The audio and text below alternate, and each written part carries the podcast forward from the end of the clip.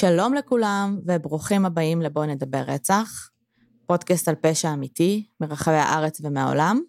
אני קרן. אני שלי. ואנחנו uh, היוצרות והמנחות של הפודקאסט, אז תודה רבה שחזרתם אלינו לכל המאזינים הקבועים. תודה רבה למאזינים החדשים, אתם הגעתם לפודקאסט על פשע אמיתי באווירה סלון קזואלית. והיום אנחנו לא נדבר על הקורונה, כי יש לנו דברים uh, מעניינים איתנו לדבר עליהם, נכון? Um, אני חושבת שזה קצת בלתי נמנע שנדבר טיפה על הקורונה, um, גם כי, okay. אוקיי. כי אנחנו מקליטות אונליין, וזה משהו שלא עשינו בחיים, אז uh, למאזינים שלנו שמגיעים לפרק שנשמע קצת מוזר, זו הסיבה.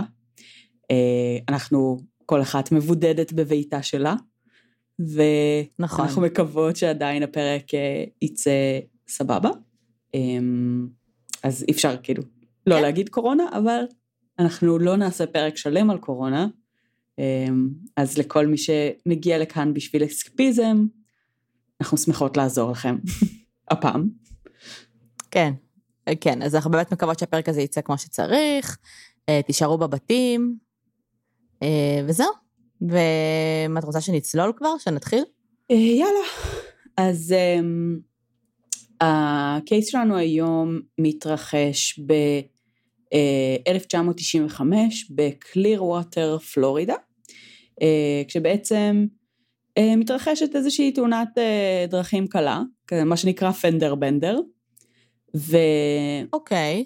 סך הכל משהו די יומיומי, די שגרתי, משהו שקורה בכל מקום כל הזמן. אה, וכיאה למצב שגרתי שכזה, מגיעים צוות של כזה מענה, בארצות הברית זה כזה מד"א ומשטרה וזה, הם כולם מגיעים ביחד בדרך כלל כשיש איזשהו אירוע. אז מגיעים בעצם הצוותים, אה, וביניהם יש גם פרמדיקים, בעצם צוות רפואי.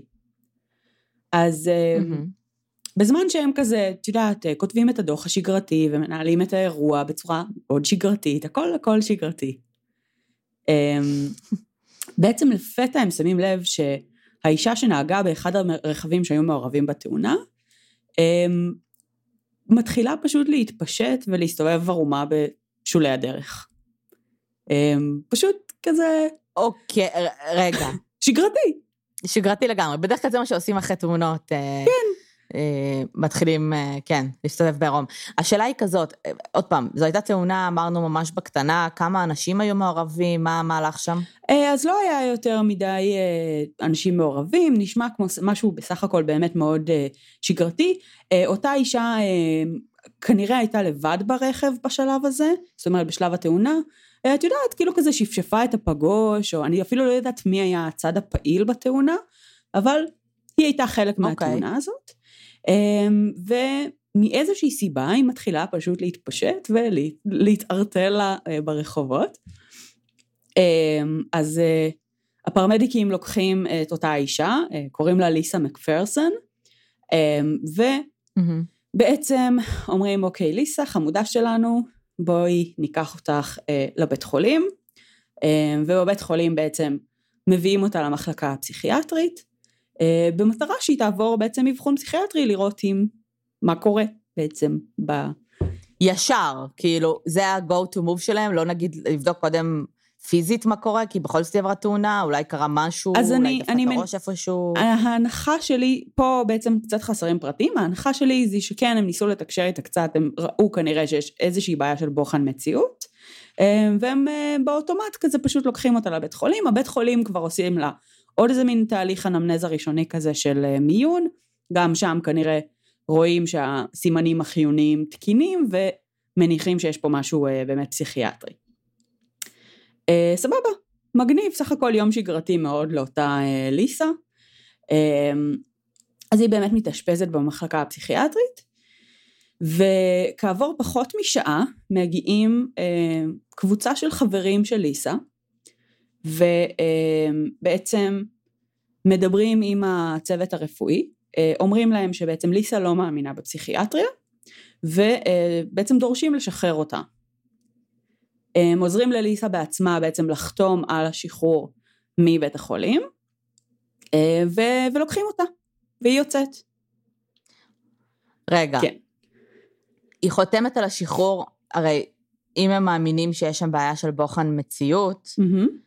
לא בהכרח היא יכולה לחתום על השחרור, זה א', וב', זה נשמע כאילו ליסה והחברים שלה נמצאים באיזושהי כת, מעניין שאת אומרת דבר כזה. אה, שלא מאמינה בפסיכיאטריה. אה, אנחנו, אה, אולי תקבלי עוד קצת מידע וזה יעזור לך להחליט האם זו כת או לא. אה, אוקיי.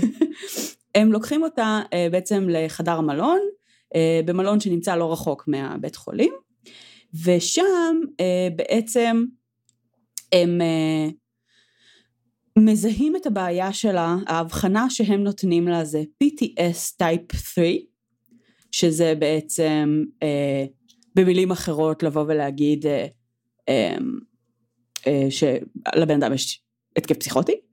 אמ, והם מתחילים okay. לעשות איזשהו תהליך um, טיפולי שנקרא introspection rundown. רגע, מי עושה את זה? החברים שלה? כן, הם מאבחנים אותה? כן. אוקיי. Um, ההליך הטיפולי הזה מה? הוא בעצם ב...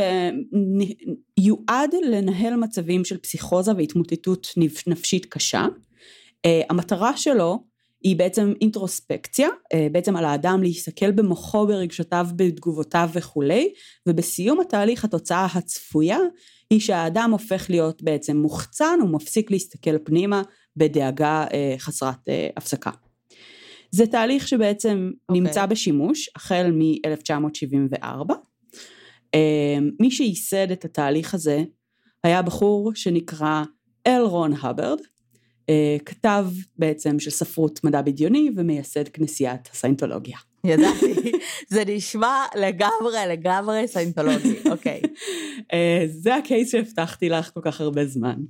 אוקיי, אז בעצם אה, ליסה אה, נמצאת בהתמוטטות הפסיכוטית, ההתפרצות הפסיכוטית השנייה שלה בשלב הזה. אה, כבר הייתה לה הת- התפרצות קודמת, חצי שנה קודם לכן, בחודש יוני, אנחנו כרגע בחודש נובמבר של 95, וביוני גם כן אוקיי. היא עברה בעצם איזשהו תהליך של אינטרוספקשן rundown, אה, וכנראה שהוא עבד, כי היא באמת חזרה לתפקד, לעבוד וכולי, היא עבדה במשהו שהיה קשור לסיינטולוגיה, ובעצם היית, החיים שלה מאוד מאוד סבבו סביב זה, היא במקור הייתה בכלל מדאלאס טקסס, היא עברה לקליר ווטר כדי באמת אה, להקדיש את החיים שלה לכנסייה, ו... כי ככה זה כתות. כת זה לא תחביב, זה לוקח לך את כל הזמן שלך כן, בגדול. כת זה לא תחביב, לגמרי. נכון. אמ, אז בעצם בסבב השני של ה introspection rundown שלה, במהלך השהות שלה בבית מלון הזה, אה, שמרו עליה 24 שעות ביממה. השומרים הם היו חבורה של אנשים אה, שהיו בעצם ברמה הנמוכה ביותר בסיינטולוגיה, אה, חלקם אפילו לא דיברו Mhm. אנגלית, והם קיבלו הנחיות מהכנסייה לאיך בעצם להתנהל עם המצב בהתאם להליך הטיפול המוגדר של הסיינטולוגיה. אז אה, ההנחיות היו קודם כל לא להגיב ולא לתקשר אה, בשום צורה עם ליסה, אה, לשמור תיעודים מפורטים, מה? כלום, אמרתי אוקיי. לשמור תיעודים מפורטים של ההתנהגות שלה, אה, רוב התיעודים האלה נשמרו, אה, היא הייתה בעצם 17 ימים שם, אה, רק שלושת הימים האחרונים בעצם המקור שלהם נגרס ונותרו רק סיכומים שלהם. אה, במהלך הימים האלה הם מאכילים אותה אה, ונותנים לה תרופות עם, כאילו זה, זה, זה לא תרופות פסיכיאטריות, את יכולה להבין, אה, לא, לא סטנדרטיות לפחות.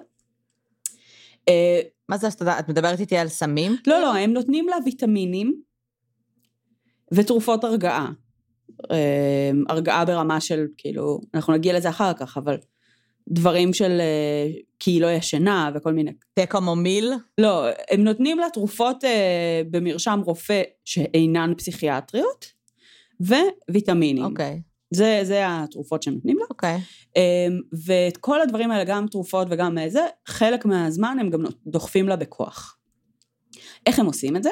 מהמם. הם עושים את זה באמצעות כלי שאני לא מכירה, אבל אולי יש אנשים שמאזינים לזה שכן מכירים, זה נקרא Turkey Blaster, אה, כן, משהו כזה, שזה בעצם סוג של... אה, שיט כזה שעושים איתו... שממלאים איתו, בסרטים. כאילו, את כן. ההודו, כן. אז זה סוג של טפטפת עצומה כזאת, ופשוט דוחפים לה את זה לגרון. כן. אה, אז במהלך השהות. שלה במלון, ככל שהימים עוברים, היא נהיית יותר אה, דלוזיונית ויותר אבודה בתוך ההתקף הפסיכוטי. אה, היא אומרת כל מיני דברים, היא אומרת שהיא אל רון הברד, אה, היא מורחת צואה על הקירות, היא כאילו פול און וואו. התמוטטות פסיכוטית. אה, וכל 17 הימים שהיא נמצאת שם היא מוחזקת כנגד רצונה בעצם. התיעודים מראים שהיא לחלוטין לא צלולה לאורך כל 17 הימים, היא מתנהגת בצורה אלימה כלפי. אמ, גם כלפי השומרים שלה וגם כלפי עצמה, ולכן גזרו לה את הציפורניים שלה כדי שהיא לא תחתוך את עצמה או את הצוות. היא פצעה את הידיים והרגליים שלה כי היא בעצם הרביצה, בעטה ודפקה אגר- אגרופים בקירות, אמ, והיא לא ישנה. כמעט בכלל בימים האלה. וואו. אז הצוותים באמת, הצוות שהיה שם נתן לה ויטמינים ואיזושהי תרופת אה, הרגעה כזו כדי לנסות אה, לגרום לה לישון. אה, הם האכילו אותה במזון ושייק חלבונים אה, כדי כן לנסות ולתת לה ערכים תזונתיים. אה, לא- כמו שאמרתי קודם, היא לא מעט באמת סרבה להם. בארבעה מהימים שבהם היא סירבה, אה, שבה, שבהם ניסו להאכיל אותה בכוח, אז היא ירקה את האוכל חזרה עליהם. היא תועדה כחלשה מאוד, כמעט ולא מסוגלת לעמוד, ובימים מסוימים פשוט לא זזה בכלל, ימים שלמים. ואז ביום ה-17 היא בעצם כבר במצב ממש גרוע, והצוות אה, בעצם אה, מגיעים להחלטה שהם לוקחים אותה בוון אה, לבית חולים. אבל כשהם עושים את זה, הם מחליטים לא ללכת לאותו בית חולים שבמקור היא אושפזה בו, שהוא מאוד מאוד קרוב למלון, הם מחליטים לנסוע לבית חולים רחוק יותר, אה, כדי להגיע לבית חולים אחד ספציפי, שיש שם איזשהו רופא סיינטולוג, ועד שהם מגיעים לשם היא בעצם כבר מתה. וואו. עכשיו, כשמגיעים לשם ורואים אותה, הצוות הרפואי, אה, אומרים שהאור שלה היה מלא בכתמים, שנראה כמו אה, חצבת או אבעבועות רוח, כאילו משהו ממש לא בסדר, ו... אה, ב- במהלך 17 היום, הימים שהיא הייתה שם בבידוד הזה, אה, היו כל מיני סיינטולוגים שקצת אה, גיששו ושאלו שאלות והעבירו אולי ביקורת, אה, וכמובן כיאה לסיינטולוגיה אמרו להם אל תתערבו, אל תיכנסו, אה, והרחיקו אותן מלהתעסק בנושא הזה. רגע, אבל מה היה בסוף, אה, ממה ממה היא מתה? ואנחנו תכף נגיע לדוח הפורנזי. אבל אה, לפני אוקיי. הדוח הפורנזי, בעצם הסיבה שהם נסעו לבית חולים הספציפי הזה, זה היה איזשהו רופא, שהרופא הזה זה מי שרשם להם את התרופת הרגעה ההיא במקור. הוא רשם את זה עבורה ספציפית, בלי שהוא בדק אותה בכלל. ו... הבנתי. ובעצם ביום ה-17 הם התקשרו אליו, והם אמרו לו, תקשיב, אנחנו צריכים שתרשום לה אנטיביוטיקה, כי נראה לנו שיש לה זיהום. ואז אה, הרופא הסיינטולוג אמר, אה, וואו וואו וואו, בואו נירגע, היא צריכה לקבל טיפול רפואי על ידי איש רפואה בבית חולים, אני לא רושם לה שום דבר, אה, בלי בדיקה. ואז בעצם הוא מתנגד, אה, הם מנסים להילחם בו בתוך אמירה של אם נביא אותה לבית חולים, יאשפזו אותה במחלקה פסיכיאטרית, זה נוגד את הדת שלנו וכולי וכולי. הוא לא מסכים, הוא לא מוותר, ובסוף הם מחליטים לנסוע לבית חולים הזה אליו, כשבעצם הוא נותן לאיזושהי מהמם. רופאה תורנית להיות על הקו איתם בזמן שהם בוון בדרך. אה, זאת אומרת, במקום להזמין נגיד אוקיי. אמבולנס, כן, נגיד. נגיד. הם, אה, הם מחליטים לנסוע. ואז בעצם, בנסיעה הזאת הם עוברים ארבעה בתי חולים בדרך. אה, זה נמצא בעצם 45 דקות אה, צפונה מקליר ווטר. זאת אומרת, הם מהמם. נסעו. וכבר בדרך, כאילו, כן, אני אומרת, גם אם נתעלם מכל הדברים שהם עשו לפני, מהמם. כל התהליך של לקחת אותו לבית חולים יכול בקלות להיחשב כמוות אה, ברשלנות. לגמרי. זאת אומרת, היה להם כמה אופציות אה, לתת לה עזרה בצורה הרבה יותר מהירה. לגמרי. במיוחד שבעצם כבר בדרך הרופאה שהייתה איתם על הקו העידה ש, אה, שליסה הפגינה מצוקה נשימתית, שהיא לא הצליחה לנשום כראוי, שהיה ברור שיש שם משהו שהוא כנראה time is of the essence, מה שנקרא. אז אה, כן. כן, אז, אז, אז יש פה אמירה על זה, אמ, אבל בכל זאת הם ניסו להביא אותה לטיפול רפואי, הם ניסו להביא אותה לטיפול רפואי הנכון ביותר שהם האמינו בו, אז, אז פחות, אה, את יודעת, פחות אנחנו נשים על זה דגש כרגע. אוקיי, אז אנחנו באמת, הם הגיעו לבית חולים, לליסה לא היה סימנים חיוניים, אה, הצוות הרפואי ניסה להחיות אותה במשך 20 דקות, ואז הם הכריזו על, המות, על המוות שלה. אמ, ואז בעצם אה, אה, חברי אה, הכנסייה הסנטולוגית התקשרו למשפחה של ליסה ואמרו שהיא מתה מקריש דם במוח או מדלקת קרום במוח, לא, נראה לי פשוט הם אמרו דברים שונים לאנשים שונים. אמ, אוקיי. אבל אז באמת אנחנו מגיעים לנתיחה של לאחר המוות, שהיא סופר סופר קריטית. מהמם. כי בעצם המוות של ליסה העלה הרבה ביקורות, והרבה שאלות אה, נשאלו, ולחקירה הפורנזית היה משמעות מאוד אה, קריטית בהליכים פליליים שהתחילו לקרות בעצם מול הכנסייה. אה, אז בעצם הנתיחה הראשונית היא בוצעה ממש ביום, אה, ביום מותה של ליסה, והיא למעשה לא הושלמה על ידי אותו החוקר שהתחיל אותה, כי בעצם הוא התבקש לעזוב את המשרה שלו באורך אה, מיידי, ו... וב, ובסוף אה, מי שהייתה המנהלת שלו אה, היא זו שסיימה את הדוח אה, עבורו, אבל אה, סיבת המוות שהוגדרה בדוח שלו הוגדרה כפקקת, אה, או במילים אחרות, או בשם הלועזי thrombosius, thrombosis, אה, שזה מצב, שזה... מצב רפואי שבו קריש דם אה, סותם את אחד מכלי הדם בגוף, אה, ובעצם הוא כותב שזה ככל הנראה נוצר מחוסר התנועתיות שלה, אה, והעובדה שהיא הייתה לה התייבשות חמורה. עכשיו, אה, הוא רושם שאופן המוות בשלב הזה הוא בלתי ידוע. אה, ו... והוא מתאר בעצם בדוח שלו הרבה חבורות על הגוף שלה, שריטות עמוקות, גם על הפנים, גם על הגוף, פצעים, נשיכות חרקים שמתאימות למקקים, לא ידעתי שהם נושכים בכלל. אמ, אבל זה, גם לא, ג'יסוס. כן. אבל אני מניחה שהסיבה שזה מצוין זה פשוט כדי להציג את התנאים הירודים שבהם היא השתמרה, אה, כאילו הייתה במהלך התקופה שקדמה למוות שלה. ו, ובעצם אחרי, אה, אחרי שהחוקר המקורי אה, הוא עזב, אז המנהלת שלו שסי, שהמשיכה את הדוח אה, וסגרה את הדוח, באיזשהו שלב גם התראיינה באיזושהי תוכנית טלוויזיה וסיפרה שהנחיתה הראתה שהמצב הידרדר באיטיות, שהיא בעצם הייתה נטולת נוזני, נוזלים בין חמישה לעשרה ימים לפני המוות, ושב-24 עד 48 שעות האחרונות לחיי היא כנראה הייתה בקומה.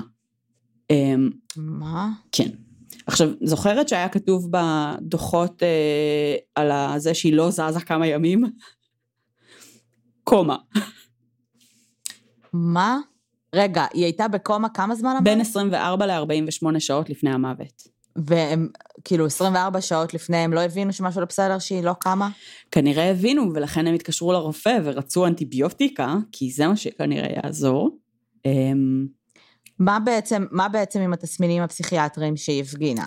אנחנו מדברים על זה שאין קשר בין הדברים. זאת אומרת, היא הפגינה תסמינים פסיכיאטריים, כנראה איזשהו התקף פסיכוטי או whatever, ובגלל הטיפול הממש ממש לוקה בפן הפיזי שלה, זאת אומרת שהיא לא קיבלה מים ולא קיבלה אה, כלום, אז היא גם פיתחה משהו פיזיולוגי. על זה אנחנו מדברות? בעצם האמירה היא, זה שגם, זאת אומרת, היא בהתקף פסיכוטי, והיא לא מוכנה לאכול ולשתות, אמ, וכיוון שהם לא צוות רפואי שיכול, את יודעת, לתת לה עירוי נוזלים, או את יודעת, לנהל את, ה, את הסיטואציה הזאת, להרגיע את המצב הפסיכוטי, כדי שהיא לא, את יודעת, תפצע את עצמה ותעשה, כאילו, כל האירוע הזה מנוהל מזווית של אה, אין לך כלום, אין לה כלום, אנחנו רק צריכים כאילו לבודד אותה במשך קצת זמן וזה יעבור.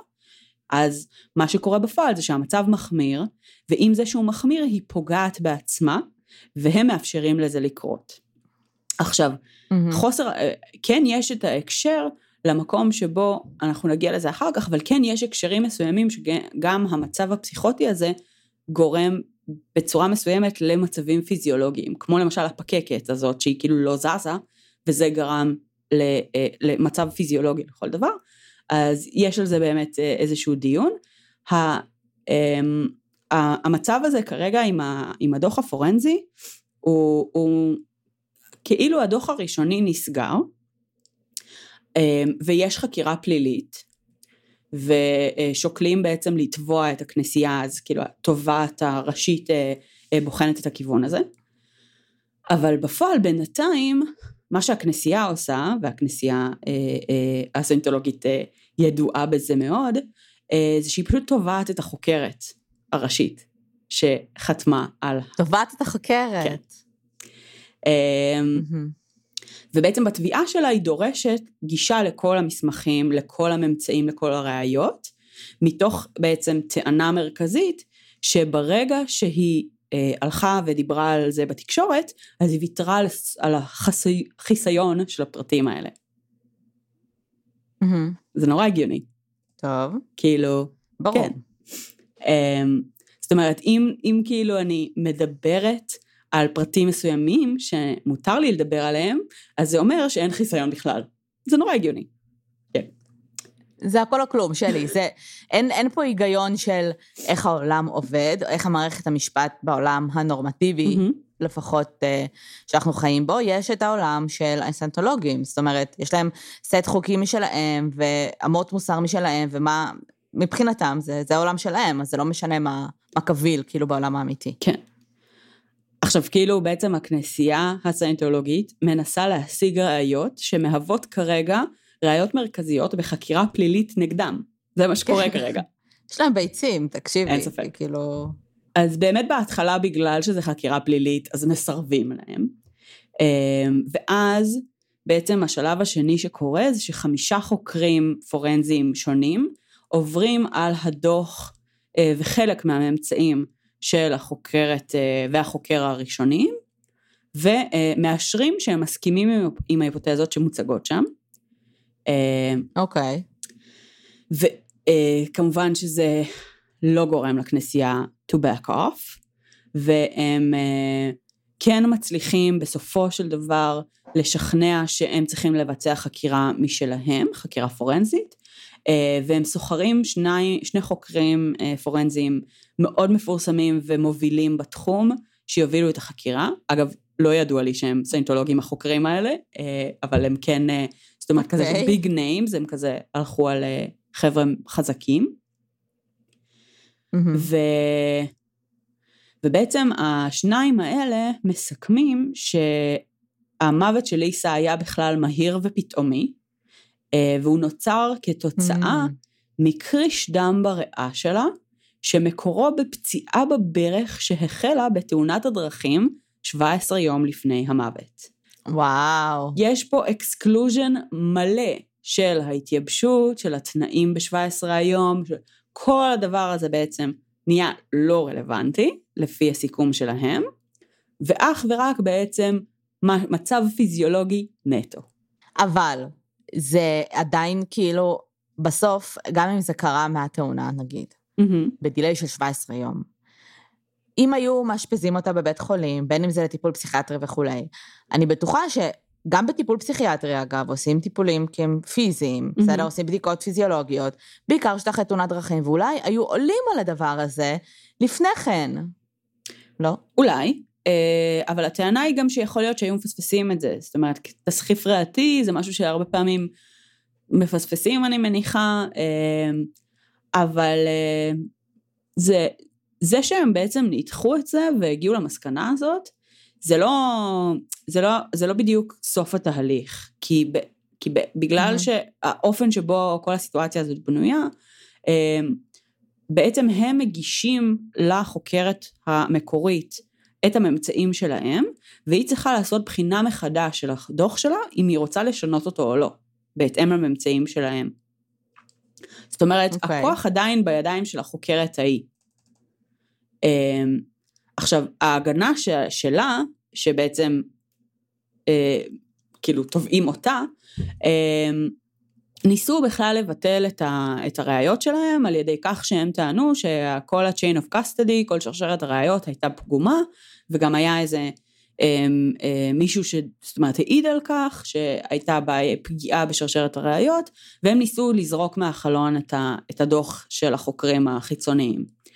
הם לא הצליחו. אוקיי. אמ, ואין ספק שהדיון פה באמת זה על האם היא הייתה מיובשת או לא, ועל האם המוות הזה היה הידרדרות של המצב שלה במהלך השהות שלה בבית מלון, או שזה בעצם משהו פרי-קונדישן כזה שלא קשור ב- ב- בצורה ישירה לאיך שהכנסייה התנהלה איתה. אז אמ, אוקיי. זה סופר סופר ישיר. אמ, וזה בעצם מה שיכול להוות את, ה, את הכף מבחינת אחריות אה, משפטית, מבחינת אחריות פלילית. אוקיי. אז החוקרת אה, בעצם אה, הייתה צריכה לנתח את כל הנתונים הסופיים ולהכריע את אופן המוות. היא עוברת על הממצאים והיא בוחרת לשנות את אופן המוות מבלתי ידוע לתאונה. ו... מה?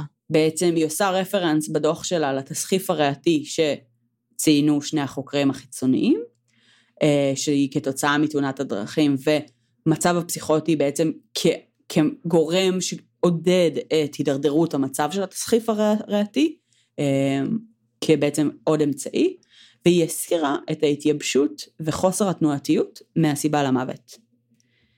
זה שרד 24 שעות. השאלה שלי למה החליטה לשנות את ה... למה החליטה לשנות? זו שאלה מצוינת. אמ, היא דיברה על זה שכן היה שם איזשהו ממצא שהיא לא הייתה מודעת אליו, ושהיא לא יודעת מאיפה הוא הגיע, אבל זאת אומרת היא כן מאמינה לקרדיביליות של החוקרים החיצוניים האלה.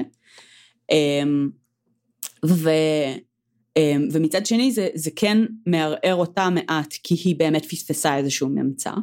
מצד שני היא, הטיעון שלהם הוא גם מספיק טוב וגם מופעל עליה כנראה הרבה מאוד לחץ. אה, מה ש... זה בדיוק מה שחשבתי עליו, שזה נשמע כאילו קצת... זה, יש קשר לעובדה שמדובר בכנסייה הסנטולוגית. אמת. אה, לכאורה, כמובן. אה, מה שקורה זה... ש... הכל לכאורה. כל הפרק הזה. אה, מה שקורה זה שלמחרת בבוקר היא שוב משנה את הדוח, ואז היא כותבת רצח והתייבשות, וגם זה שורד מעט מאוד זמן, והיא מחזירה את זה לתאונה בלי התייבשות. זאת אומרת, כפי שאת רואה, היא הייתה לא מאוד הבנתי, החלטית. לא הבנתי. היה פה בעצם שלושה סבבים של שינויים לדוח הפורנזי שלה. אה, היא מחליטה כן לקבל את הממצאים של החוקרים החיצוניים ולהגיד שזו הייתה תאונה, ואז מהמם. יום למחרת היא אומרת לא לא לא לא לא טעיתי זה רצח, ורצח, מהמם. והסיבה לכך זה התייבשות, אה, ואז היא מחזירה את זה לתאונה ומוחקת את ההתייבשות. מה גרם לה להחזיר, לשנות את הגרס, בין גרסה 2 לגרסה 3? אז שוב, האמירה שלה הייתה בסך הכל, אה, היא דיברה על כל מיני אי בהירויות מקצועיות, כן? אה, התובעת הראשית שחקרה את, ה, את הסיפור הזה כדי ללכת למשפט פלילי מול הכנסייה הסיינטולוגית, העבירה המון המון ביקורת בעצם על כל התהליך הזה, אה, ועל כך שבתכלס, ברגע שזה תאונה, החקירה הפלילית כבר בבעיה. זאת אומרת, המשפט הפלילי. ברגע שזה מוכתר אה, בדוח כתאונה. אבל ברגע שהיא גם שינתה את דעתה כמה פעמים, היא גם פגעה בקרדביליות של הראייה הזאת. וברגע שהראייה הזאת לא קרדבילית, אז בכלל אין מה ללכת למשפט, כי אין לכם כלום, כאילו, היא, לא, נכון. היא, לא, היא לא תהיה עדה מתאימה על דוכן העדים, היא לא יהיה אפשר לעבוד איתה בשום צורה במשפט הזה, ובעצם כל הדוח הפורנזי, כל הנתיחה של לאחר המוות, פשוט יורדת לטמיון. אה, אז בעצם התוב... אוקיי. התובעת הראשית באמת מעבירה על זה ביקורת, ובביקורת שהיא מציינת בצורה פומבית, היא גם אומרת שעורכי הדין של הכנסייה בעצם במהלך הדיונים בבית המשפט איימו לחשוף פרטים אישיים עליה ועל הקריירה שלה, של החוקרת. אה, שזה בעצם אותה תובעת ראשית אומרת שבסופו של דבר, כן, יכול להיות שהיה שם איזה שהם גם אלמנטים מקצועיים וחוסר בהירות מקצועית, אבל שגם היה פה אלמנט של הלחץ המאוד מאוד גדול שהכנסייה הפעילה על החוקרת הזו, שגרם בעצם בסופו של דבר לשינויים ולהחלטות האלה, ופגעו בקרדיביליות של הראייה. אוקיי. Okay. אמ, אז באמת בסופו של דבר הדוח אה, מוכרז כתאונה, והבלגן הזה גורם לכך שאי אפשר ללכת למשפט, התביעה הזו מבוטלת, כל כתב האישום הזה לא מוגש. וואו. אמ, והחקירה הפלילית נעצרת, מתבטלת גם כן, ו, אמ, ובעצם אין שום, אה, שום הליך פלילי מול הכנסייה על אחריות מסוימת במוות של אה, ליסה מקפרן. וואו, זה הזוי, איך, איך נתנו לזה לקרות? אמ, זו שאלה מאוד טובה. כן חשוב להגיד שאנחנו ב-95, אז זה קצת, אה, זאת אומרת, כבר אז הסיפור הזה עשה הרבה הדים, והרבה מחקר בתקשורת והרבה דיונים והרבה דברים מסביב. אם זה היה קורה היום, אז האינטרנט היה מתפוצץ כנראה. אמ, אבל עדיין גם כנראה הכוח של הכנסייה וגם חוסר הבהירות של, ה, של המצב ומה באמת היה במהלך הימים האלה, גם כאילו היה תיעוד מאוד מפורט של כל ההתנהלות שלה במהלך 17 הימים האלה, כשבעצם שלושת הימים האחרונים נגרסו. מה זה אומר נגרסו? זה אומר שאחד מהאנשים הבכירים בכנסייה אמר את זה בוודאות, שהוא קיבל אליו את כל ניירות, זה כזה דפי A4 שפשוט כתבו עליהם מה היא עושה בכל שעה כזה, ואז הוא פשוט לקח את שלושת הימים האחרונים אה, וגרס אותם, כשבעצם מישהו אחר עשה סיכום שלהם. אז איפה הסיכום? הסיכום כן נמצא ביחד עם כל התיעודים, אבל הוא סיכום, הוא לא ה... מה שקרה, זאת אומרת, הוא, ב... הוא נכתב בדיעבד, הוא לא מה שקרה בזמן אמת. איך הוא הסביר את זה שהוא גרס רק את שלושת הימים האחרונים? הוא אמר שהוא הסתכל על הסיכום ועל אה, שלושת הימים והוא ראה שהם תואמים ולכן הוא החליט לגרוס אותם. הוא לא הסביר למה הוא לא גרס את שאר העמודים, למה לא נעשה סיכום לשאר העמודים, למה חלק מהעמודים נשמרו במקור וחלק בסיכום, הוא פשוט לא התייחס לכל הדברים האלה. ולא הייתה לה משפחה גם? כאילו לא היה אף אחד ש... שההחלטה הזאת אה, הכעיסה אותו בצורה מסוימת? אז כן הייתה לה משפחה, אמ, והם לא היו סנטולוגים למיטב ידיעתי, אמ, ולכן גם אחר כך בעצם הוקם אה, משהו שנקרא The McPherson Fund, אה, והיה קצת אה, ניסיונות שלא צלחו כמובן, ובסופו של דבר סגרו, כאילו הכנסייה הסנטולוגית הצליחה לסגור אותם. כן. באמצעות פשוט העובדה שהיא כזה זימנה אותם לאלף תצהירים משפטיים וטבעה אותם במלא דברים ופשוט בזבזה להם מלא מלא זמן וכסף עד שהם סגרו. אמ, אבל כן, היה... התישה אותם, קיצר, ככה הם עושים את זה, הם מתישים פשוט. לכאורה. עד שאתה... הכל לכאורה, ברור. אנחנו, אני, אני מאמינה בחופש המידע, ואתה, כן. אם אתם רוצים להיות סנטולוגים, תהיו סנטולוגים. אה, פשוט תבינו פשוט זוקק לכאורה. אין דרך, כן, אין דרך יציאה משם בשום צורה, ואם אתם חלילה תחטפו יום אחד התקף פסיכוטי, אז ייתנו לכם אקמולי ויטפטפו כן. לכם אוכל לפה. תראי, הסיפור של ליסה מקפרסון הוא ממש לא הסיפור היחיד של פסיכוזה. שהוביל לבעצם אה, מצבים פסיכוטיים לא מטופלים, שגרמו לרצח, התאבדות, אה, מוות ברשלנות, אה, כל מיני דברים כאלה, תחת הכנסייה הסיינטולוגית. Mm-hmm. יש עוד כמה קייסים מפורסמים, כולל אה, למשל מישהי שכל המשפחה היו סיינטולוגים ולבן הייתה סכיזופרניה מאובחנת אמ, ולא טיפלו בו כי כל המשפחה היו סיינטולוגים ובסוף הבן רצח את אימא שלו. אמ, אחלה. כן. ואז אז כן יש מצבים כאלה מוכרים וידועים, אבל עדיין האג'נדה של אה, הסיינטולוגיה היא נגד הפסיכיאטריה ונגד כל דבר שקשור לזה, יש להם את ההבחנות שלהם והתהליכים שלהם, אה, אז זהו, אז, אז יש עוד מקרים כאלה מתועדים, אה, בסופו של דבר, גם באג'נדה של הכנסייה בעצם כנגד הפסיכיאטריה, וגם אה, חוסר היכולת שלהם להתמודד עם זה כשזה באמת קורה, אה, אז יש תיעודים לזה, אבל איכשהו, בגלל שיש להם הרבה מאוד כוח והרבה מאוד כסף אה, והרבה עורכי דין, עד היום הצליחו אה, להתחמק מאחריות פלילית על הדברים האלה, אה, למיטב ידיעתי, אה, לפחות כארגון, ו, אה, ויש הרבה מאוד ביקורת מהזוויות האלה, אבל אה, כן. את יודעת, אה, אני לא זוכרת פשוט, איך הם נחשבים היום בעולם, בארצות הברית, הם נחשבים לדת? כן. כאילו לזרם דתי או למה? כן, בארצות הברית הם נחשבים דת לכל דבר ועניין, הם מוגנים על ידי חופש הפעולה של דת, אה, אה, חוקתית בארצות הברית. אה, בעצם זה די מצחיק, אבל היום יש הרבה מאוד יוצאי סיינטולוגיה ומתנגדים שמנסים לגרום לכנסייה להפסיק להיות כת לגיטימית, אז מדברים על זה שהכוח שה... נמצא בידי רשות המיסים. מה? למה? כי הם אלה שהכירו אותם, כ... כאילו הם אלה שמכירים בהם כדת, וברגע שהם מכירים אותם כדת, אז המדינה כאילו מחויבת לתת להם את כל הזכויות שיש לדת, והרבה פחות, אה, את יודעת, אה, יכולת בחינה כאילו פנימה, כמו מאשר בארגונים שהם לא דת. אה, ושאם כאילו בעצם רשות המיסים האמריקאית תח, תחליט ל, להוריד מהם את ה... זאת אומרת לקחת להם את ההגדרה שלהם כדת, mm. אז בעצם יהיה אפשר uh, לעשות חקירה אמיתית ולהיכנס ולתחקר ולבקש לקבל, אה, את יודעת, uh, הרבה יותר דברים ממה שמותר היום לעשות את זה בגלל שהם מוגדרים כדת.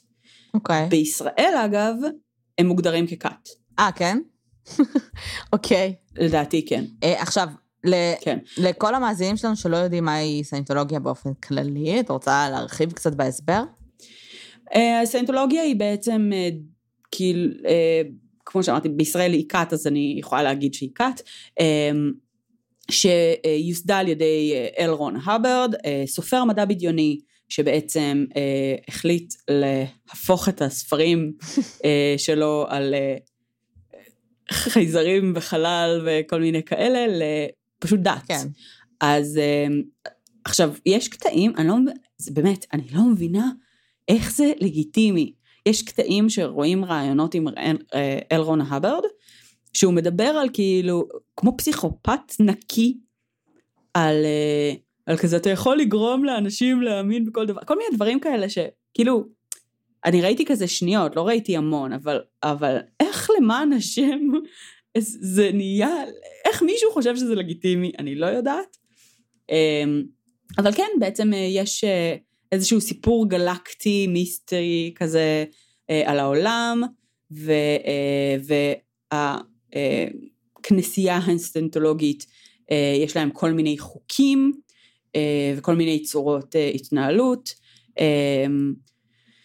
למשל, מי שמצטרף לכת מחויב לגייס אנשים נוספים, זה, זה, זה חלק מה... הם, חוש, הם מאוד מאמינים שהם כזה משפרים את העולם והם עושים משהו שהוא סופר סופר חשוב אמ, והם צריכים לשלם על מלא קורסים כדי לעלות ברמות, כדי להיחשף למידע אה, מיסטי. כן. והם אה, צריכים לעבור אה, הרבה מאוד תהליכים וטיפולים כדי לתקן אותם וכדי שהם יהיו ראויים ל-enlightenment וכל מיני דברים כאלה. Uh, בקיצור זה כת, אין לי, אין לי דרך כן. יותר טובה להגדיר את זה. זה כת שבעצם המרכיב המרכזי בה, אם אנחנו מדברים קצת בהגדרות של כתות, אז המרכיב המרכזי בה זה ניצול כלכלי. Mm-hmm. Uh, בעצם אתה צריך לשלם כדי להתקדם, אתה צריך לשלם כדי ל- לעשות כל דבר בערך. Uh, אז זה המרכיב המרכזי בה, הערך המרכזי ש- שהכת הזו מרוויחה.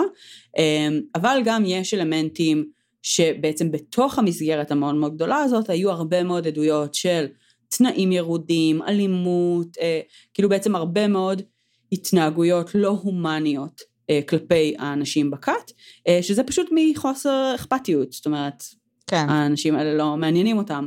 אמ, אז זה כאילו מהמקום הזה, הרבה מאוד כאילו חוויות מאוד טראומטיות, אבל בסופו של דבר כאילו זה ארגון שהמטרה שלו היא נטו כלכלית, כאילו כן. זה...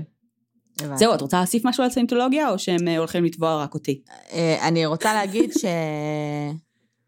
אה, קודם כל, אם למישהו יש אה, איזשהו, איזושהי המלצה על סרט על סנטולוגיה, אבל מנקודת המבט של סנטולוגים, אני מאוד מעוניינת Mm. לראות אותו, אני מאוד מעוניינת שישכנעו אותי. כאילו, אני לא רוצה להסתכל על סנטולוגיה, אבל אני מנסה להבין כאילו מה היה שם.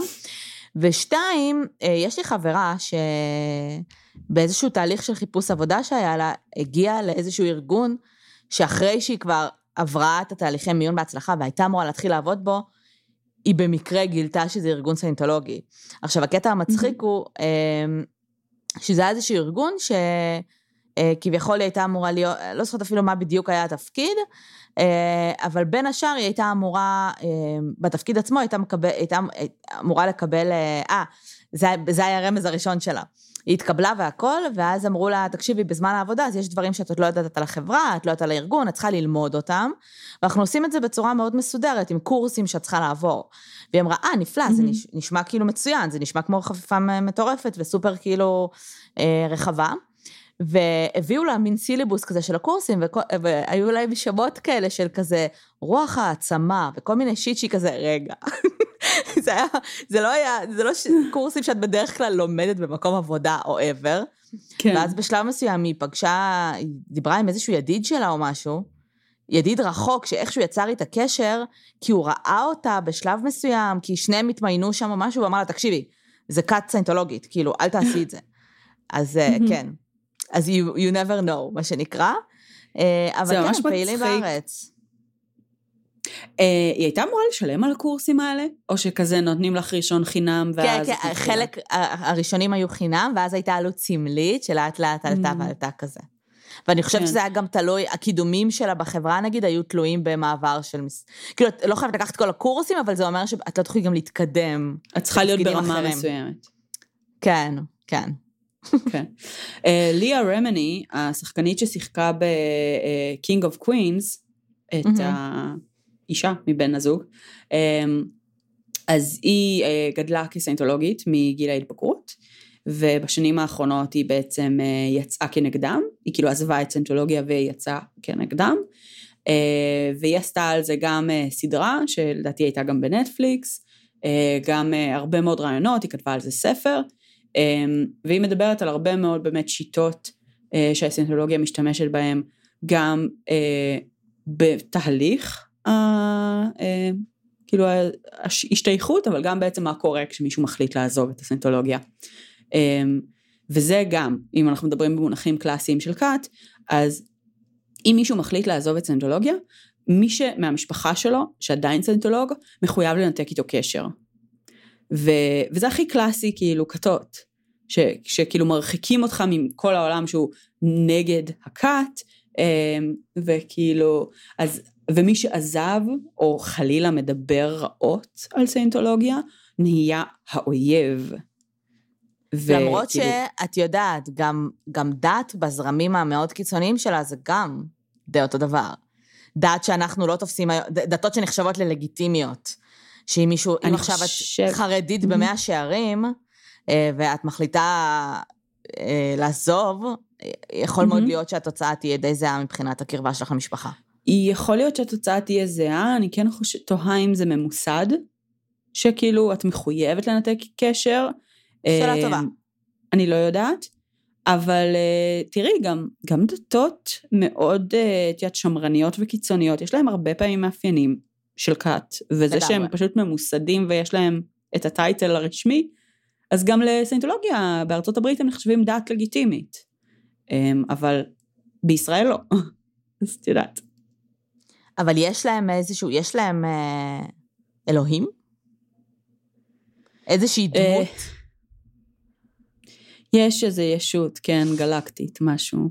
הבנתי. אני, וואי, תקשיבי, אני, אני נכנסתי לזה באיזשהו שלב אז, במקור, כשתכננתי לעשות את הפרק הזה, אה, וזה פשוט היה כל כך נונסנס, שאני פשוט אה, לא יכולתי. ועכשיו אני פשוט יה- הדחקתי הכל, אני לא זוכרת. יה- יש איזושהי, איזשהו מרכז. זנוס, משהו כזה. אה, טנוס? מגניב. זנוס נראה לי, או משהו כזה. אה, יש איזשהו מרכז אה, סיינטולוגי בחיפה, רק אומרת, אם בא לך לקפוץ, אני לא אתנגד וכאלה. אה, ברור. אה, תראי, גם אה, אחת השיטות של אה, זנו, סליחה, בדקתי. אוקיי. אמ, אחת השיטות של סיינטולוגים לגייס, זה למשל לתת לך כל מיני כזה אבחון אישיות בחינם, כל מיני כאלה, אוקיי. כזה דברים של, לאנשים שמחפשים את עצמם, ואז את יכולה תמיד פשוט להיכנס ולקבל כזה איזה שיעור חינם וכל מיני כאלה. אגב, בזמנו ראיתי איזה ראיון עם אה, ג'יידה פינקה סמית, אה, שהייתה המון ביקורת עליה ועל סיינטולוגיה, כי היא לא סיינטולוגית, אבל היא כזה הסתובבה הרבה עם סיינטולוגים, והלכה לשיעורים וכל מיני כאלה, ועדיין הייתה אומרת שהיא לא סיינטולוגית, אז כאילו היה שם איזושהי ביקורת. אה, גם היא ולאה רמני באיזשהו שלב כזה, סוג של יצאו אחת על השנייה בפומבי וזה. בקיצור, אז היא מספרת שהיא הולכת לשיעורים סיינטולוגיים סתם כזה מסקרנות הרבה פעמים, אה, בדיוק כמו שהיא הולכת לשיעורים בכנסייה ושיעורים בכאילו בית כנסת, וכאילו היא כזה סופר סקרנית על תיאולוגיה, אז היא הולכת למלא מלא מלא שיעורים כאלה, אה, והיא לוקחת מכל דת את מה שמתאים לה ושהיא אוהבת, אה, אבל היא לא רואה את עצמה משתייכת לאף אחד מהדתות האלה, משהו כזה. אז כאילו, תיאורטית, אנחנו לגמרי יכולות בסיום הקורונה ללכת לבקר, בפועל נראה לי עדיף שלא. למה? אי אפשר, אם את באמת הולכת לשיעור אחד, מהמם. למה לא? כאילו, זה נשמע כמו הדבר הנכון לעשות אחרי קורונה, ללכת להכניס את עצמך לסנטולוגיה, אבל כן. זה עדיין ממש מסקרן. נכון, זה ממש מסקרן, אני מסכימה איתך. אין, אין, המשכנו בפרקים של קרן מנסה לגרום לשלי ללכת איתה לכתות, ושלי לא מעוניינת. למה את לא מעוניינת? I will never know. באמת אה, סופר בלתי ברור. כן. טוב, אה, קייס מעניין, אה, הסוף שלו קצת מבאס, אני חייבת להגיד. אה, לא הקטע של. המוות, כאילו גם הקטע של המוות, אבל איך, איך בסוף הם יצאו מזה. בלי, בלי שום השלכות על מה שהם עשו. יופ. וזהו, אני כאילו קצת שמחה לשמוע שבארץ הם מוגדרים ככת. כן, את יודעת. כאילו בארץ יש גם כתות אחרות שאין בחו"ל, אז אנחנו לא במקום, את יודעת, טוב יותר מבחינת כתות. אבל... אה, לא, אני לא אומרת שאנחנו במקום טוב מבחינת כתות, אני אומרת שאחת הכתות הכי גדולות בעולם, שיש לה המון נזק, שעושה המון נזק, אמ, רק כי הם כוח, מציקים כל בעיקר. הזמן לאנשים. אבל יש לה המון כוח בעיקר כי היא מוגדרת כדת לגיטימית בארצות הברית, אז את מבינה? אה, אז זה מבאס כאילו ש- שככה היא מוגדרת שם, על אף העובדה שבואי נהיה כנות, אנחנו יכולות תוך יומיים להקים fucking כנסייה כלשהי. אוקיי, את שומעת? כן. sorry, אני עצרתי אותך כי אני הגעתי ל- לתיאור שלהם באתר אה, של המרכז הישראלי לנפגעי כתות, אה, וזה מתחיל ככה. זנו היה אחראי על כל כוכבי הלכת בחלק הזה של הגלקסיה, כולל כדור הארץ שלנו, אשר באותם ימים היה קרוי טיגיאק. לזנו הייתה בעיה, כל כוכבי הלכת עליהם שלט היו מאוכלסים יתר על המידה. על כל כוכב לכת היו בממוצע 178 מיליארד איש. בממוצע. כדי להיפטר מאוכלוסיית היתר הזו, זה ממש מתחיל להישמע כמו טנוס. זה ממש בדיוק מה שבאתי להגיד. הוא לקח על, אה, על המשימה שליטה מוחלטת, ובעזרת בוגדים הביס את כל האנשים הטובים והקצינים הנאמנים. אה, הוא באמת וילן. בעזרת אה, הוא וילן? פסיכיאטרים, הוא וילן. בעזרת פסיכיאטרים, הוא קרא למיליארדי אנשים לבוא לבדיקות מס הכנסה. שם, מה? הם קיבלו זריקות. רגע, חכי. לא הבנתי, לא הבנתי. את נכנסת למס הכנסה, ואת רואה רופאים ואחיות, וזה לא נראה מוזר, כאילו? וציוד אוקיי, עוד פעם, רפואי. עוד פעם. אוקיי, עוד פעם. בעזרת בוגדים הביס את כל האנשים הטובים והקצינים הנאמנים. מהמם. בעזרת פסיכיאטרים הוא קרא למיליארדי אנשים לבוא לבדיקות מס הכנסה, שם הם קיבלו זריקות של אלכוהול וגליקול מעורבבים, על מנת לשתק אותם, והם הוכנסו לתוך מטוסי חלל שנראו כמו מטוסי D8, DC8, בעלי מנועים, מנועים רקטיים, למי אכפת? סליחה. אה, מטוסים אלה טסו לכדור הארץ, שם נערמו האנשים המשותקים מסביב לבסיסי הרי געש, לאחר מכן הונחו פצצות מימן בתוך פירי הרי הגעש וכולם נהרגו. זה ה premise. אני לא יודעת מה קרה פה. רגע. לא הבנתי. מיליארדי האנשים הנשמות... המשותקים כן, נהרגו? כן, אלה שהלכו? למס הכנסה. אוקיי. כן, הם מתו. למה הם לא פשוט הזריקו להם. רעל? למה צריך לקחת אותם על- על לא. fucking מטוסים למקום, ל different location? מטוסי DC-8 גם. כן. אוקיי, אז כל האנשים הטובים מתו, ואז אוקיי. מיליארדי הנשמות הטובות הועפו סביב, וזנו, בעזרת מלכודת אלקטרונית מיוחדת, תפס את כולן. הוא ארז אותן בקופסאות, ולקח אותן למספר בתי קולנוע ענקיים. כשהוא מכריח אותן לצפות בסרטים שהראו להן כיצד החיים צריכים להיות, ושתלו בהן מחשבות מבלבלות. הנשמות התקבצו בקבוצות כאשכולות, ושוכנו מחדש בגופם של האנשים הבודדים שעוד נותרו בחיים. נשמות אלה נקראות טטנים, ושוכנות גם היום בגופם של בני האדם, כשמטרתם היא להשתלט עליהם, ובכך לזכות בנשמה, בנשמה חופשית. הקצינים הנאמנים, אגב, מרדו לבסוף בזנו, ונעלו אותו על אחד מכוכבי הלכת.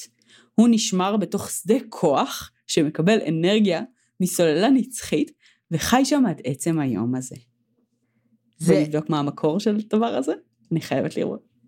זה אכן נשמע כמו הכלאה בין Marvel לכאילו Power Rangers. עם זאת, אני רגע מנסה להבין, אני לא הבנתי מי הרע ומי הטוב בסיפור, כי אם הנשמות של זנו הוא הטובים... הרע. רגע, אבל הנשמות של הטובים הפכו, נכנסו לגוף של הרעים, והם מנסים להשתלט עליהם, אז זה טוב או רע? הוא הרג הרי את הטובים, אבל אז הוא הפך את הנשמה שלהם לרעים עם כל מיני... אה, עם, עם לא, קולנוע? אוקיי. זנו הוא רע. זה אני יודעת. הוא רע, הוא הרג טובים, אבל הוא לא הצליח באמת להרוג אותם, אז הוא כלא אותם. ואז כשהוא כלא אותם, הוא הראה להם איך הם צריכים להיות, זאת אומרת רעים. ואז הרעים חיים, מתקיימים, ובעצם בני האדם חיים, ובתוכם עדיין יש שרידים של הנשמות הטובות. והן מנסות להיות חופשיות. השאלה לא, אם זה חושבת. הפוך, שלי, לדעתי זה הפוך. לדעתי הנשמות הטובות האלה כבר נהיו רעות, כי הוא הפך אותן לרעות, ו- ואז. הוא אומר שבכל בני אדם יש חלק, כמו איד כזה, שמנסה לצאת. החוצה כל הזמן, ואת צריכה לעצור אותו. זה מאוד מבלבל. את- רואה? בגלל כן. זה אנחנו צריכות ללכת לשיעור. להבין what's happening. מבוא, רק שתדעי, 101. אוקיי, אז רק שתדעי שרוב חברי הכת לא מכירים את הסיפור הזה. זה סיפור שמכירים אותו רק אלה שהגיעו לאחר שנים של חברות בכת ותשלום של עשרות ואף מאות אלפי שקלים או דולרים אה, לדרגה הנקראת על פי הטרמינולוגיה הסנטולוגית OT3. אנחנו כרגע יודעות פריט מידע של דרג הרבה מעבר לרמתנו. אינטרנט, מידע חופשי וזה. באסה לכל מי ששילם אבל. לסיינטולוגים אסור לדבר על זה, כאילו אסור להם לספר למישהו שהוא ברמה נמוכה יותר. זה כנראה מידע שיצא רק מאנשים שהגיעו לרמות גבוהות שעזבו. ואז עזבו את הכת. כן. כן. וואו.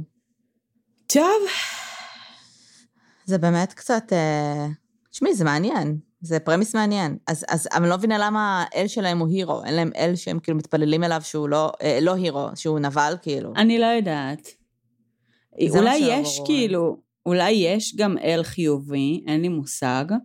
אני כן יודעת להגיד לך שזה סופר ביזארי שהווילן משתמש ברשות המיסים ובפסיכיאטריה, כאילו, בחלל. ולא יודעת. רשות ו- אבל המיסים... כאילו, לא יש לך שם את. הז... יש לך את הקטע הזה שכאילו אנשים היו. צריכים לבוא לבדיקות מס הכנסה, שם הם קיבלו זריקות אלכוהול וגליקול מעורבים. גם, גם כאילו ה- הנטייה שלו לפרטים, שזה כאילו מאוד מאפיין כזה אה, כתיבה מדע בדיונית, כאילו של כזה בוא נ... את יודעת, כאילו נכתוב את איך הטכנולוגיה הרובוטית הזאת עובדת וכל מיני כאלה. זה קצת כן. לא דת, כאילו, זה קצת לא מתאים כזה לדתות שאנחנו מכירים נראה לי, לא? לא, בעצם גם אה, בדתות יש מלא דברים סופר ספציפיים. הלולב צריך להיראות ככה, והזה צריך להיות ככה. כן. שכחי מזה. אה, כן חייבת להגיד שלפני שאנחנו ככה אה, קוטלים אותם לגמרי, אני כן. פשוט באתר של הסנטולוגיה בישראל. אוקיי. וההגדרה שלהם היא מהמם. אה, לדעת במובן הרחב ביותר של המילה. אה, ובעצם פירוש אהה. המילה סיינטולוגיה היא לדעת איך לדעת. היא דת שמציעה Mm. נתיב מדויק, המוביל להבנה ודאית ומלאה, בנוגע Mm. אה, לטבעו הרוחני האמיתי של אדם וליחסיו עם עצמו, Mm-hmm. עם משפחתו, עם קבוצות, עם המין האנושי, עם כל צורות החיים, עם עולם החומר, עם עולם הרוחני ועם הישות העליונה. הסיינטולוגיה Mm. עוסקת ברוח, לא בגוף או ב mind, ומאמינה שהאדם הוא הרבה אה, יותר מאשר התוצר של סביבתו או של הגנים שלו. זאת אומרת, יש לנו מהמם. אה, פסיכולוגים או תיאורטיקנים אה, התנהגותיים, אה, שזה מהמם. בעצם, אתה, הדבר היחיד שמשנה זה בעצם אה, הסביבה שלך, ויש את הנייטיביסטים, בסדר? שאתה נולד, כ, נולד כבר עם, כאילו יש בגנים, והם אף אחד מהם. כן. סנטולוגיה מהווה מכלול של ידע מבוסס על כמה אמיתות יסוד, להלן העיקריות שבהן. האדם הוא ישות רוחנית נצחית, ניסיונו משתרע הרבה מעבר לתקופת חיים אחת, יכולתיו בלתי מוגבלות, אפילו אם אינן באות לידי מימוש בהווה. אוקיי, יש פה עוד הרבה זה, אני לא אתחיל עכשיו לקרוא הכל, אבל... אה, שני בסדר. דברים. כן, אחד, כל פרק שדיברנו אי פעם על כתות, תמיד אמרנו, אה, ברור. כשמישהו לא מבטיח הבנתי. לכם משהו אבסולוטי, כן. כשמישהו אומר לכם אמת מוחלטת, זה כת, אוקיי? מהמם. מגניב. זה היה הדבר הראשון שרציתי להגיד. הדבר השני שרציתי להגיד, וכרגע שכחתי אותו, מה אה? אני כן, אני כן יכולה להגיד ש, שדיברנו על זה שכשאנחנו מדברות על כת, זה הרבה פעמים כשאתה קורא את השיט שלהם, אתה אומר, מה? זה אף פעם לא מספיק ברור, נכון, ואתה תמיד יוצא קצת מבולבל, כן. אז גם. אה, כן. אני כן, אה, יש לי, אוקיי. כן, יש לי, נזכרתי מה הדבר השני שלי. הדבר השני שרציתי להגיד זה שכשאתה מצטרף לסיינטולוגיה, ובמיוחד אם אתה מצטרף כזה כ... כחייל שלהם, כמישהו שכזה עובד בתוך הכנסייה וכל מיני כאלה, אז אתה חותם חוזה לביליון שנה. מה, כמה? a billion years, כי, כי יש לך עוד חיים הרי. כן, לא ולמשך, בדיוק. סתם אוקיי. שתדעי. אה, טוב, ויש לי עוד אה, תשובה אחרונה לגבי אלוהים. אה, בסיינטולוגיה מהמם. הרעיון של אלוהים בא לידי ביטוי בדינמיקה השמינית. אני לא יודעת מה זה אומר, אבל. יש דינמיקות, אם אתם רוצים תקראו על זה אחר כך. ויש מספרים להם, כן. כן. אה, הגיוני. שהדינמיקה השמינית זה בעצם הדחף אה, לעבר הקיום כאינסוף. שוב, המשפטים פה לא הגיוניים, ואת לא מבינה מה הם אומרים. הוא מזוהה גם בתור הישות העליונה. בתור הדינמיקה. השמינית, הרעיון של אלוהים בסנטולוגיה נמצא בפסגת ההישרדות האוניברסלית. מה? אוקיי, אז יש אלוהים. איפשהו בדינמיקה השמינית. מהמם. אמ, כן. שלא כמו דתות ממקור יהודי נוצרי, לסיינטולוגיה אין דוגמה בקשר לאלוהים שהוא כופה על חבריו. אה, כמו בכל שאר עקרונותיה, הסיינטולוגיה לא מבקשת מאנשים לקבל שום דבר על סמך אמונה בלבד. כשרמת המודעות הרוחנית של האדם עולה כתוצאה מהשתתפות באודיטינג ובהכשרה של סיינטולוגיה, הוא מגיע לוודאות משלו ב... בקשר לכל דינמיקה. בהתאם לכך, רק כשאדם מגיע למלוא הפוטנציאל שלו בדינמיקה השביעית, הוא יגלה ויבין את הדינמיקה השמינית. אוקיי. קיצר, אתם אז- צריכים לעלות בשלבים ולשלם כסף כדי להגיע לדינמיקה השמינית ולהכיר את אלוהים. נכון? אודיטים זה תהליך, אה, זה בעצם יש להם איזשהו מכשיר שנקרא e-meter, אה, ואתה משתמש בו כמו אה, lie detector כזה, כמו בדיקת פוליגרף, אה, אוקיי. רק שזה מין שתי פחיות מתכת כאלה שאתה מחזיק בידיים, וכאילו בעצם הזרם החשמלי עובר דרך הגוף שלך בזמן שאתה מחזיק את זה, ואז שואלים אותך כל מיני שאלות. זה תהליך אבחוני, אה, שבעצם אמור לעזור לזהות את הפחדים שלך והמקומות שבהם כאילו אתה לא בסדר, או משהו כזה. אה, וזה סוג של כזה חקירה שחברי הכת צריכים לעבור על בסיס קבוע לאורך כל חייהם, אה, וזה כאילו חלק מהתהליך, אה, אז סתם שתדעי שדבר הזה קיים. אה, הדבר השני שרציתי להגיד, זה שאני מצאתי פה בינתיים באתר של, האתר הישראלי לנפגעי כתות, שבעצם כל השלבים והדרגות שעובר חבר כת בסיינטולוגיה במהלך השנים, יש להם מטרה מרכזית אחת, שהיא להוציא את הטטנים שדבקו לגופו באותה התפוצצות. אוקיי? זו המטרה. להפריד את הטטנים, הטטנים זה כאילו הנשמות אה, הרעות נראה לי, אני כבר לא כל כך עקבתי בסיפור, אבל יש מטרה, אוקיי? יש מטרה אחת מרכזית אה, שבעצם לאורך החיים שלך אתה מנסה להיפטר מהדברים הרעים שבתוכך. זהו. אני חושבת שאנחנו יכולות להמשיך לעשות את הפרק הזה אה, שעות, אה, ושאנחנו יכולות לעשות גם כנראה עוד הרבה פרקים על סיינטולוגיה. אבל בינתיים, לפני שתובעים אותנו ומבזבזים את כל זמננו בבתי משפט, אנחנו נגיד שהכל לכאורה. תראי, יש דברים שהמרכז אה, לנפגעי הכתות רשמו, יש דברים שהקראנו עכשיו, תאמינו, לא תאמינו, תחשבו מה שאתם רוצים, אבל זה מאתר של הסנטולוגיה בארץ. כן. אמ, פה הם מוגדרים ככת. זה אמיתי. כמובן שהכל לכאורה, אני לא מכירה סנטולוגים, לא שידוע לי. אה, ואם כן, כן אם יש חברים שלי שהם סנטולוגים בארון, מה שנקרא, דברו איתי, אני, אני באמת רוצה ללמוד, אני רוצה לדעת מה זה, כאילו, זה מעניין אותי. אה, ברמה האנתרופולוגית, כן? אבל אה, כן. תיאולוגית, כן.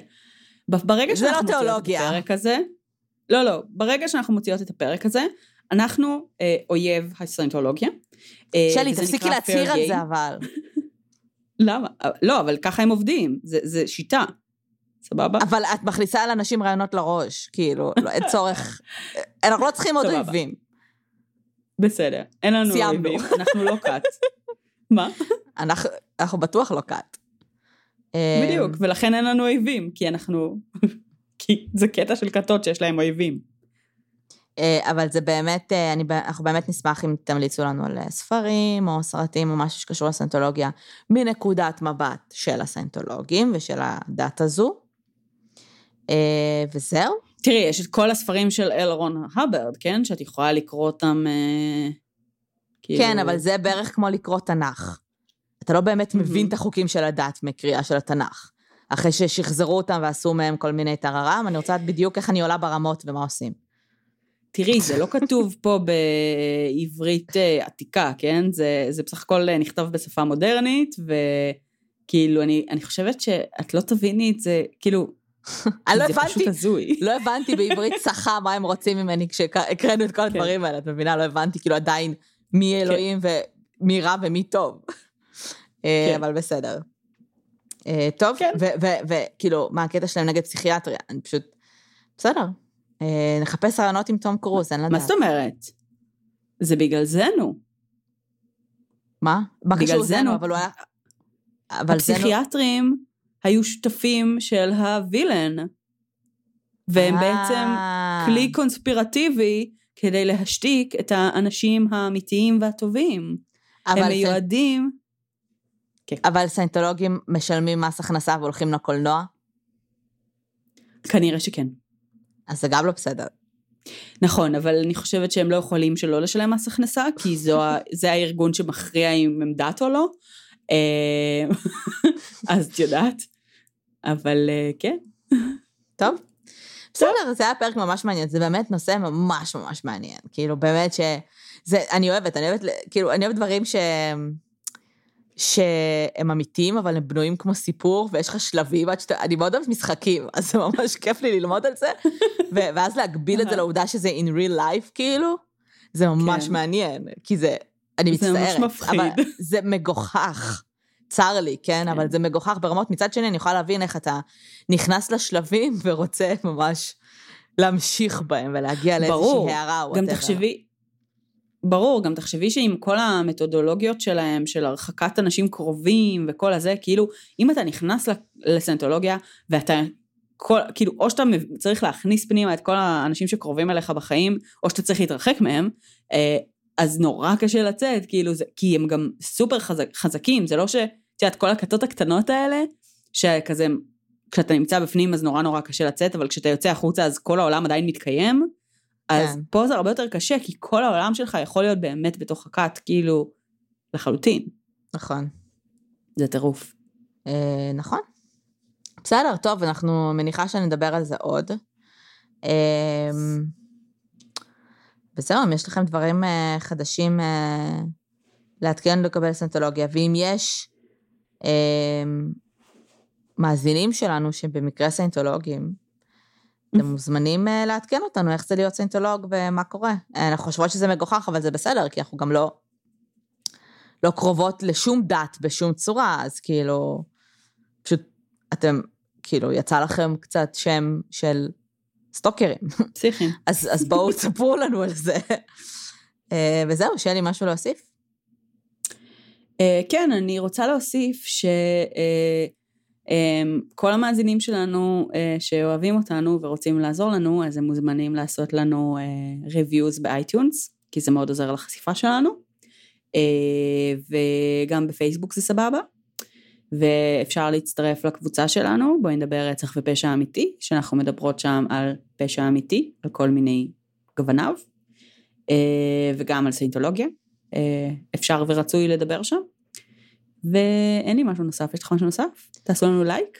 אה, תעשו לנו לייק. אה, הדבר העיקרי שאני רוצה להגיד לכם בשלב הזה זה, תשמרו על עצמכם, אל תצאו מהבית. כן. אה, יהיה בסדר. אה, כן. את יודעת, הפריט, הפרט מידע השולי הזה של כאילו, אימא'לה, אנחנו באפוקליפסה, הלוואי שהכל יהיה בסדר ויגמר מהר. כאילו, שולי. בואי. אה, זה רק אומר שאסקפיזם עבד. כן, אה, נכון. וזהו, ושיהיה לכם שבוע טוב. אני לא אגיד נטול פקקים, אני רק אגיד שבוע טוב בבית, תנצלו תעשו באמת. עניינים בבית. כן, תתאמנו, זה תלמדו עוזר דברים חדשים. לשפיות. תעשו מה שבא לכם בגדול, אבל יהיה בסדר, כאילו... אה, יש אנשים שהיו on death row הרבה שנים בבידוד. אנחנו צריכים להיות בבית עם אה, נכון. אוכל, עם היכולת להזמין. פיצה. כן. כן, הכל בסדר. אה, כן. וזהו, ואנחנו נשתמע בקרוב. ושיהיה לכם שבוע טוב. ביי יוש.